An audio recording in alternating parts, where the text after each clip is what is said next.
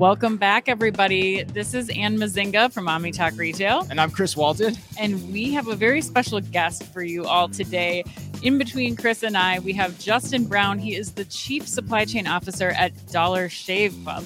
Uh, Justin, welcome. Thank you. Glad to be here. Thanks for having me. Uh, we're pretty excited to have you here. Um, we want to give a quick shout out and thank you to our sponsors before we get started.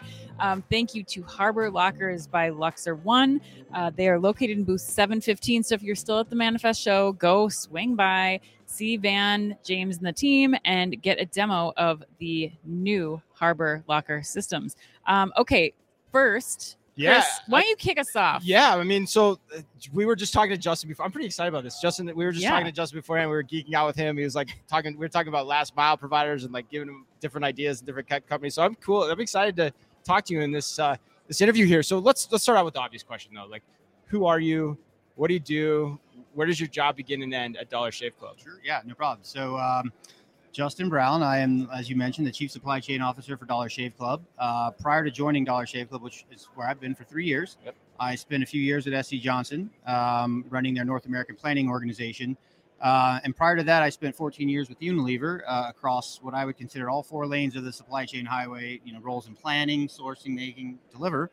Um, and so I would consider myself a bit of a supply chain lifer. I have a degree from the University of Tennessee uh, in supply chain management, and as you've heard, I've been in the field uh, my entire career. So, So are you a know, geek? a little bit a of a supply geek. I chain get geek? excited. I do Yeah, get you do? about supply you're, chain. Yeah. you're in good company. I think you, you, Justin, you it's seemed okay. to before we got started. So that was good. Um, well, I'm interested, Justin. You know, we're at the Manifest Show. The future of logistics is the theme. Um, what is it that you are looking at? Um, what challenges are you trying to solve for uh, as we head into 2023? Well, there's a couple of things that we're, you know, really looking to explore more here at the at the conference. And and as, as Chris mentioned before, last mile delivery is something that's in, uh, incredibly important for us to continue to find ways to delight our customers by improving delivery speeds, by improving the service levels, all the while doing it at you know the best possible cost that we can find. And uh, you know, as we've talked to a lot of people here at the conference, there's all kinds of new opportunities and tech platforms that allow uh, more consolidation, more information sharing, and and quite frankly, more cost optimization opportunities uh, that really helps with that last mile uh, focus. Um, so that's one big thing Yep. that we're really looking to explore here.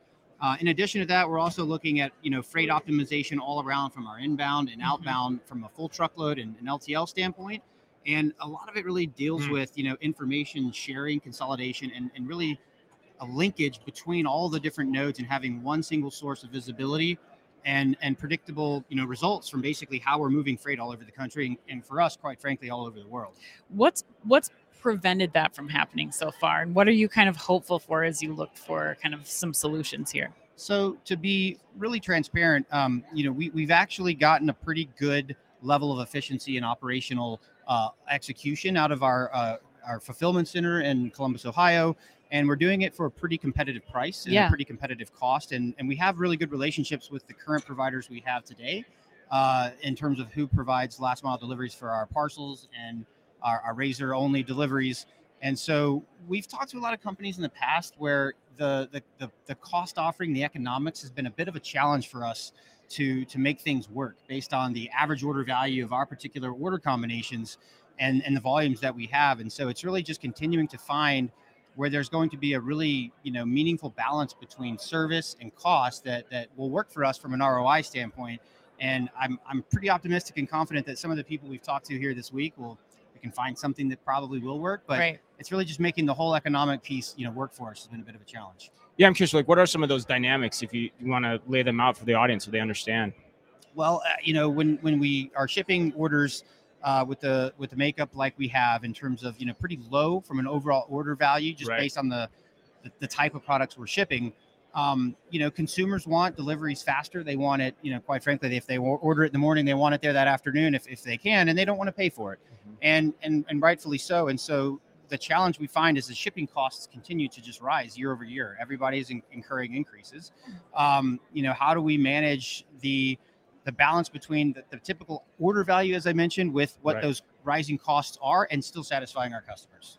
Justin, I have a question for you. One thing that we've been hearing a lot, at least uh, you know, I have in the sessions this morning, it's it's kind of that conversation or the negotiation that's happening with the customer. And are you willing to wait for a few days um, because of the uh, environmental impact that it might have, Mhm. because of the economic impact that it might have for you? Or here are a few options. You could pick this up at your local store, at a locker, at you know, you could have it delivered to your home, but they all come with different price uh, consequences. We'll say.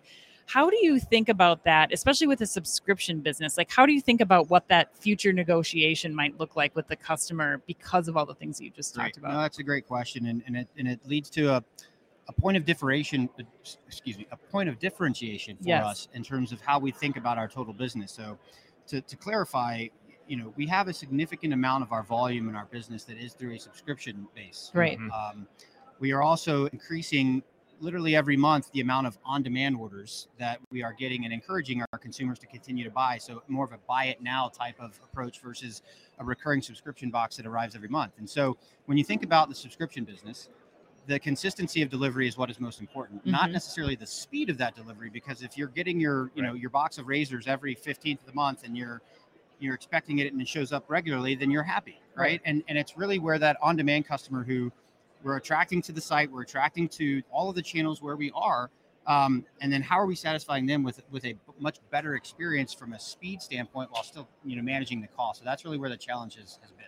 Yeah, and how does that play in? Like, if they if they need them tomorrow, uh, but that they subscribe then for a monthly subscription, like how does that kind of all play out? It seems. Well, to be clear, today, you know, even if they need them tomorrow, they're getting it in like three to five days at best. Right. And and, and we listen to our customers, we hear our customers, and we know that we have to do better. And Mhm. so we actually have a few things in, in process now that we're working on to at least provide some options for our customers. Mhm. And and you know, there'll be different levels of pricing um, depending on the speed that they want it. But we are working to get you know some improvement in that space. So I imagine you got to be pretty tied in with merchandising then in your role in supply chain then to make sure that you're understanding what options they're serving up on the website and how it relates back to your deliverables as well. Hundred percent. I mean, it's it's it's absolutely critical. If, if you're not tied into the commercial strategies in terms of how you're designing and developing a supply chain strategy to support future growth, it, it will not work. Yeah, right. Right. And so um, through our, you know, really S&OP process, ensuring that we're continuing to, to look further out into the future and continuing to be on the same page with our digital team and our marketing team to ensure that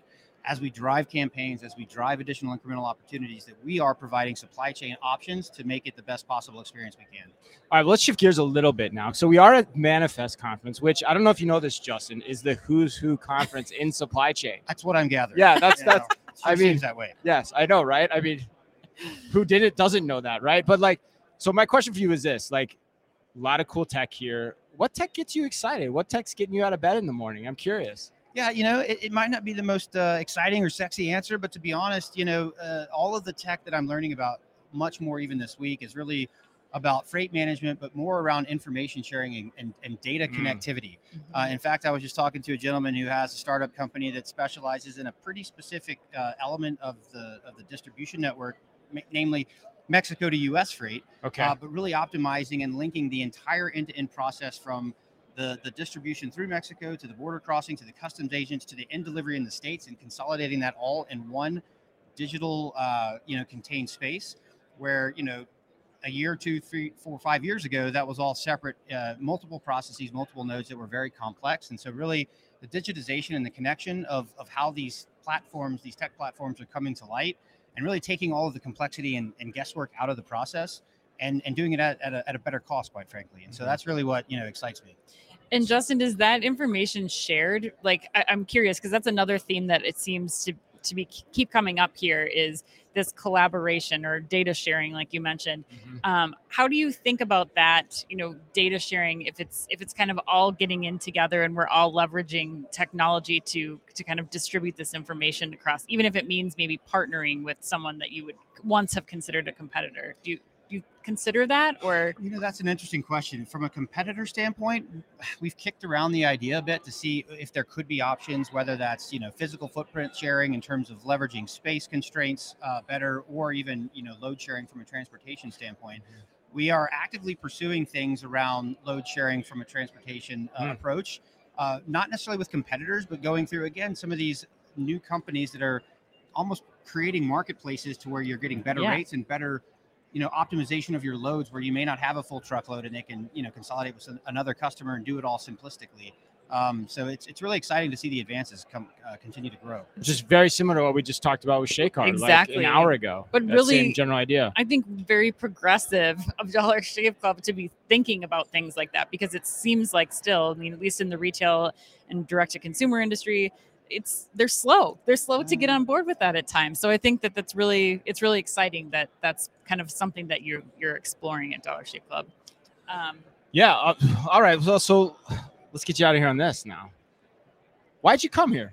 Manifest. What? Why this conference of all supply of all supply chain conferences in the world? What brought you to this one? well i mean honestly i heard they were offering free booze um, so, no hey, kidding kidding of course although they are Keeping it the real. Keeping it real. Yeah, it's rose all day today, right? it I haven't is. had my is? rose yet. Yeah, she said that. it's- Yeah. I see a lot of people Yeah. walking around in there. There's a beer garden Puppies. inside. Oh, it's um, inside. Oh, we haven't done this puppies yet. I know. I gotta Oh, see man. the puppies. But no, in all seriousness, I mean, Yeah, it's right. it's obviously one of the premier logistics supply chain conferences in the country, and, and you can just you can see by the number of attendees the number of speakers, and and the the, the level of speakers that we have here and the level of attendees. It's uh, it's really great. And so what brought me here is you know how can I find the next the next biggest thing for us in terms of our business to help drive a better experience for our customers. Yeah. Full stop. And I mean that's why I'm here, and I'm confident that you know the right players are here to have those discussions and you know, and, and also to meet and continue to network. And it's just, uh, it's, it's, it's, yeah, it's a great week to be here.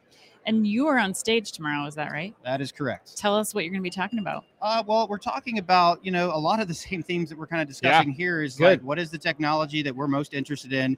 And, you know, as, as a, as a customer uh, of some of the potential providers, you know, what is it that moves me to, Mhm. to, to be, uh, or to land on a company that I would like to explore? What is the Mm. process that I would go through in terms of Mm. assessing the technology that's out there? And how do I go through the selection process? How do I validate what's going to work? What's most important for us in terms of our business? Um, in addition to that, also, how are we future proofing for, you know, disruptions based on everything we've seen over the last two years? What changes have we made? Where are we seeing things shift in the next two to four years? Um, and just, you know, get just a general conversation on what we see the future of supply chain. So, kind of an education for the audience, then it sounds like, in terms of how you view things, what you're looking for in solution providers, and, and Yeah. that sort of Yeah, thing. yeah, absolutely. Awesome. Well, Justin, I want to thank you for Yeah. being here today. If you are at the show, be sure to catch Justin's panel tomorrow. What time? I think 1030. 10:30 check your ish. schedules. check check manife dot st dot com and go look at the agenda. But we will make sure to be catching that session, Justin. Um, thank you so much for being here today, for taking the time with us. Uh, thanks to all of you for following along. Thank you again to Harbor Lockers by Luxer One for making all of these interviews possible for all of you. And as always, be careful out there.